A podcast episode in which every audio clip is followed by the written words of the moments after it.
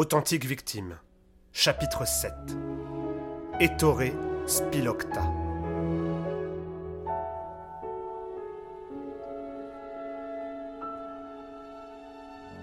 Martin dépasse les magasins et les étals du marché. Le paysage défile, comme dans un film. Il bouscule une vieille dame, s'excuse, s'aperçoit en se retournant qu'il s'agit d'un vieil homme. Reprend sa route, accroche un présentoir à pommes qui s'effondre et fait rouler son contenu sur le trottoir, composant une œuvre éphémère, se redessinant sans cesse. C'est presque beau. J'enrage, c'est à devenir complètement fou. Martin. Quoi? Martin, calme-toi lui intime posément son double au mot diégétique qui prend la peine de vous raconter leur histoire. Ce n'est pas le moment de me parler. Si. Et tu vas m'écouter car tu sais que j'ai raison. Cause, je t'écoute. Veux-tu bien te calmer un peu et me dire ce que tu as l'intention de faire? L'attaquer en justice, la traîner dans la boue, qu'elle me supplie à genoux de lui pardonner. Ça te va, c'est clair? Ou faut que je te fasse un dessin avec une légende en couleur? La traîner en justice. Très bien. Et tu leur diras quoi? Je. que. Que je. Ouvre les yeux, mon pauvre gars. Rassemble un brin tes connexions neuronales et explique-moi ce que tu vas faire, idiot. Vas-y, réfléchis un peu, vieux débris. Martin serre les dents. Impuissant face à son double, car il sait parfaitement ce que ce dernier va lui dire. Il faut avouer que les troubles de personnalité ont leurs limites. L'effet de surprise ne marche pas à tous les coups. Qu'est-ce que tu vas pouvoir leur raconter? Tu l'as lu toi-même, ce premier bouquin, non? Tu as bien vu de tes propres yeux l'évidence à s'en arracher les cheveux. C'est mot pour mot le même ouvrage, Martin. Quel tribunal te donnerait raison? Veux-tu bien me le dire, petit malin? Bonjour, je dis avoir écrit un livre que je viens de proposer il y a quelques semaines, bien qu'existe un texte rigoureusement identique publié il y a deux ans. Très solide comme argumentaire. La partie est gagnée d'avance. Rien à dire. Martin respire bruyamment. Par le nez, fulminant de devoir se laisser faire la leçon par son double et d'être ainsi enfermé entre les quatre murs de son propre cerveau. M'en fous C'est forcément impossible. Il y a une erreur Quelqu'un se paye ma tête. Possible. Alors quoi? Que veux-tu que je fasse? Tu peux critiquer autant que tu veux, mais que proposes-tu? Essayons de rester calme et rationnel pour commencer, veux-tu bien? Il faut que tu mènes l'enquête en restant sain d'esprit et sûr de ton bon droit, sinon c'est invivable, non? Martin s'emploie à vider ses poumons pour en chasser la colère. C'est usant de lutter contre soi-même, c'est peine perdue. Contrôler son esprit n'est qu'une illusion, tonneau des Danaïdes voué à l'éternel retour de l'échec, entreprise sisyphienne, désespérée, phénix désastreux. Ok, admettons pour le premier, je te l'accorde, je n'ai pas vu la moindre différence. Mais qui me dit qu'elle ne se trompe pas pour le deuxième bouquin? À toi de me le prouver. Je ne demande qu'à te croire, Martin. Eh bien c'est simple, je vais le vérifier moi-même. Il faut que j'en ai le cœur net et toi aussi, n'est-ce pas?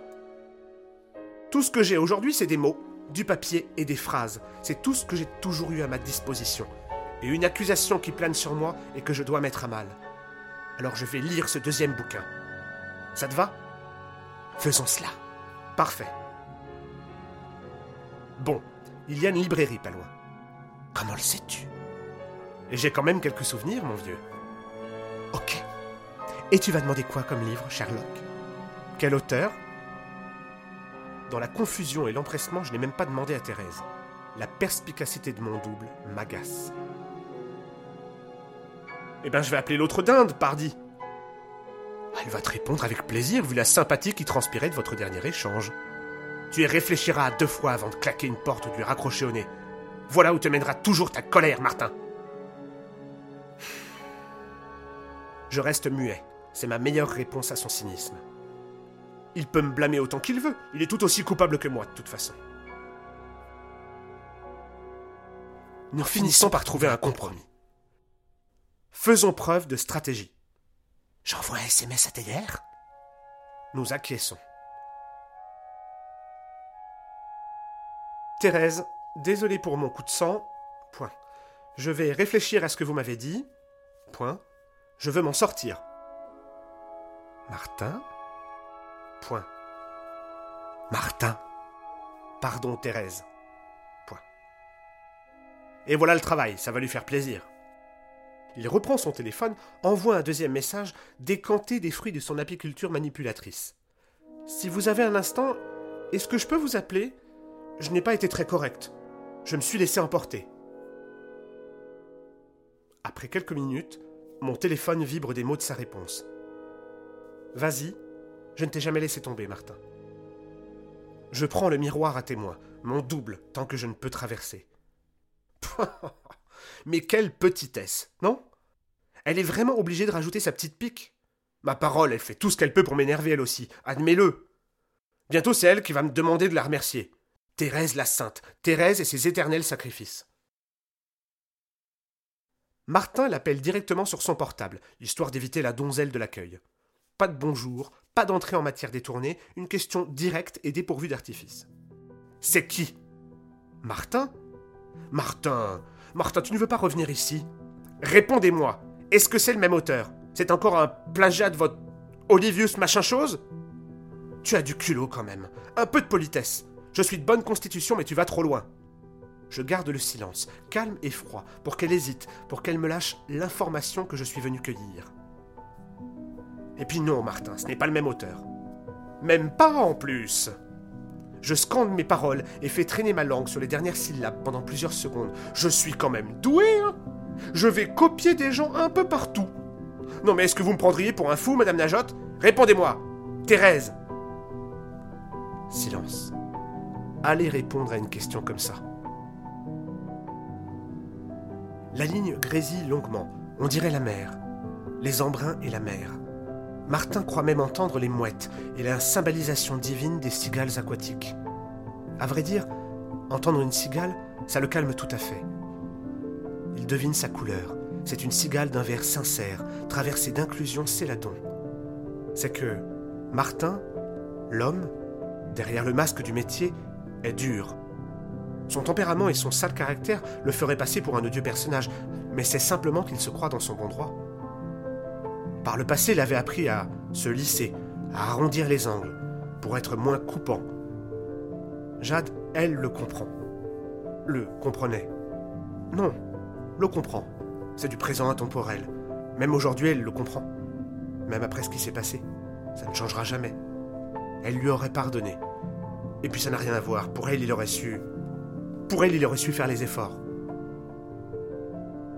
Pourtant, quelque part en son fort intérieur, surgit une volonté chez Martin de pardonner Thérèse pour sa bêtise. Est-ce de la manipulation pure et simple pour obtenir ce qu'il veut? Ou la conscience, inconsciente, que Thérèse ne lui veut pas de mal? Posément, prestidigitateur déterminé, il s'exprime d'une voix douce, apaisée par la cigale. Je vous demande juste le nom, Thérèse. Je vous assure que ça m'aiderait à faire le point avec moi-même et à me remettre à l'endroit. Silence lourd et pesant. Au bout du fil, Thérèse hésite longuement.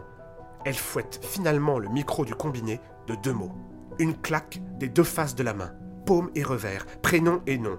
Étoré, Spilocta. Étoré quoi? Spilocta. Étoré Spilocta, Martin. Le nom fait soudainement frissonner Martin. Olivius Pristola. Ettore Spilocta. Deux noms pour cible. Un festival de noms absurdes, derrière lesquels se cachent aussi des bourreaux malhonnêtes. Ettore Spilocta, se répète Martin Protus, seul face au défi de sa nouvelle vie, nouveau-né perdu dans un monde sanglant et hostile, seul face à la honte et à la rédemption, maudit, définitivement maudit, expiant ses fautes dans des limbes éternelles, aux périphéries si indistinctes qu'elles annoncent nécessairement l'infini d'une quête éperdue, sans panneaux, cartes ni indices. Ettore Spilocta, auteur des pauvres ne savent pas voyager léger, termine Thérèse. Martin laisse retomber son bras, alors qu'un bruit métallique sort toujours de son téléphone portable dans le Doppler de sa descente. Mais Martin est déjà loin, parti, ailleurs. Le bras tendu le long de son corps, il éteint l'appareil, tandis qu'il forge dans son esprit les pièces d'acier nécessaires à l'épée de sa vengeance. Pas envie de le commander en ligne, celui-là. Si le texte est identique au mien, c'est-à-dire de qualité donc, j'ai bon espoir de le trouver dans toute librairie respectable. Bougon, désagréable, haineux, il pénètre dans un commerce où la libraire qui l'accueille ne lui semble pas mieux que lui. J'ai même l'impression de l'emmerder quand j'entre dans ses locaux. Les pauvres ne savent pas voyager léger, s'il vous plaît.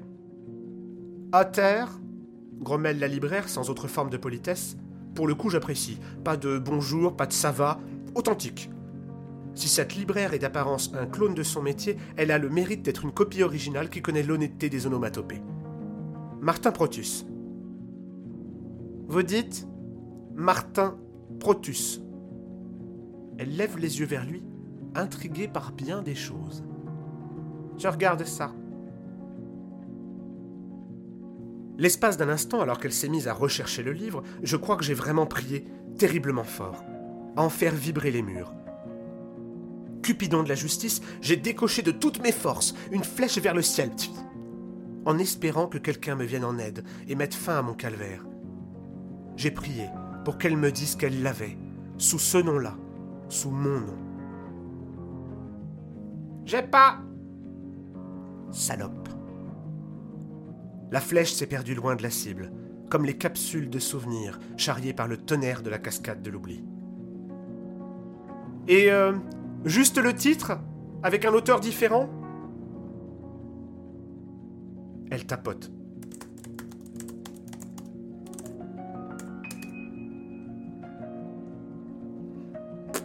J'ai pas. Rien d'autre?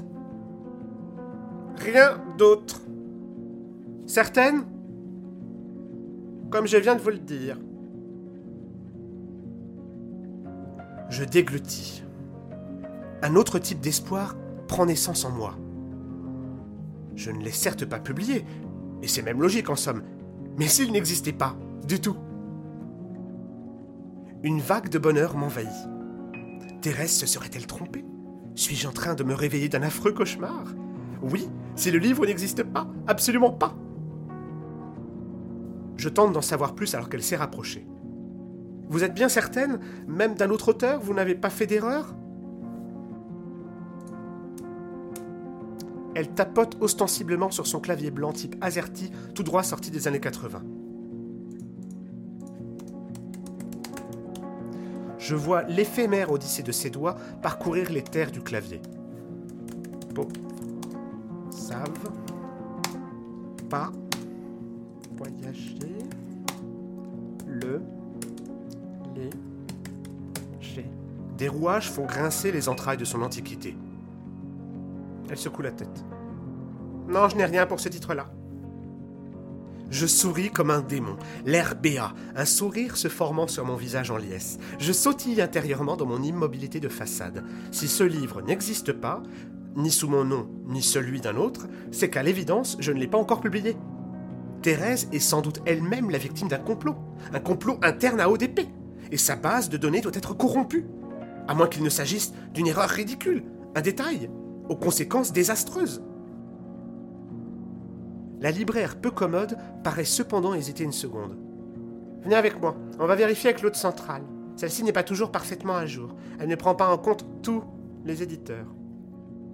Elle a insisté sur le mot qu'elle articule avec soin pour le dégager du reste de la phrase. Je sens sur ses lèvres la saveur de la médisance contenue. Tous les éditeurs. Je la suis entre les étalages, constatant que ce sont toujours les mêmes auteurs qui trustent les meilleures ventes. Un secteur que j'ai quitté depuis de nombreuses années. Même elle, je trouve qu'elle oublie vite à qui elle a affaire. Je suis reconnaissable quand même, non? Je suis Martin Protus. Non? Elle s'arrête devant une machine plus moderne, alors que je cesse d'insulter les auteurs à succès, je constate qu'elle est passée à l'Amstrad CPC 6128. Énorme amélioration. Dinosaure, elle aussi, elle est mon pendant de l'autre côté du miroir, du miroir perméable de la publication. Désirable passage, reflet auquel j'aspire. Publié, traversé. Oh, donnez-moi votre titre. Euh, les pauvres, je tremble de peur. Les pauvres ne savent pas de peur et d'espoir ne savent pas voyager léger. Elle s'accoude sur le pupitre, L'air de s'emmerder comme un rat mort, perdu avec les humains comme avec les machines, à l'aise seulement avec l'encre et le papier. Comme je vous le disais, mon double derrière le comptoir. Non, j'ai toujours pas votre. Elle hésite. Je frémis. Ah si Elle pousse un ricanement diabolique, suivi d'un soupir dépité. Tandis qu'elle m'adresse un regard chargé de mépris, tournant l'écran dans ma direction pour me laisser juge. Bon bah je l'ai, votre machin. Les pauvres ne savent pas voyager léger. Ettore Spilocta, édition robotique. Une haine incommensurable monte en moi. Je la déteste. Pour la frivolité avec laquelle elle traite mon insécurité palpable, pour son indifférence à ma peine. L'impression qu'elle me donne d'ignorer les tréfonds de ma douleur si vive qu'elle doit nécessairement transparaître. Combien faut-il d'ordinateurs pour vérifier l'information? Combien? Bon, vous le prenez? Un de plus, vous me direz, on est pas après. Vous le prenez quand même? Elle insiste sur le quand même. Pendant un instant, j'envisage vraiment de l'insulter, voire carrément de la gifler. Heureusement que nous sommes deux à l'intérieur de ma carcasse et qu'on parvient à se calmer l'un l'autre. Même lui, au fond, je crois que ça l'énerve. Elle me lance un regard chargé de dédain. Si c'est pas triste, ça. Pour le coup, c'est mon double qui part en vrille, et, vase communicant oblige, c'est à mon tour de contenir sa colère. Surpris par sa fougue subite, je m'interpose alors qu'il se met à hurler. Quoi On n'a plus droit de lire de la science-fiction? Toujours un mauvais genre, à ce que je vois? C'est quoi le problème, vieille harpie Pousse-toi, pousse-toi, Martin Pousse-toi, je te dis Je vais lui en coller une Non, non, non, je t'en prie Calme-toi Ne commets pas une fois de plus l'irréparable. Nous devons rester soudés, ne pas faire de vagues, et puis. Je. Je.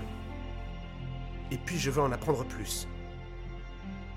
L'espace d'un instant, j'ai eu la sensation que cette libraire en savait plus que ce qu'elle avait bien voulu laisser voir.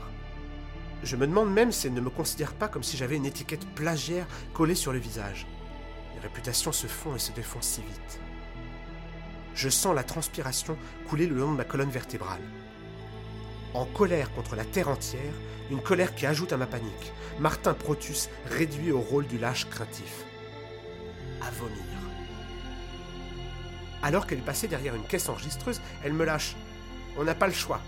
Faut bien vendre. Mais ce n'est pas l'idée que je me fais de la littérature, monsieur. Pas l'idée que je me fais de la littérature. Elle me tend le livre d'un bras raide comme une saillie, lance accusatrice, accompagnant son geste d'un regard farouche et désapprobateur. Je ne comprends pas. Je suis quasiment certain qu'elle m'a dit tout ça. À moi Elle a osé.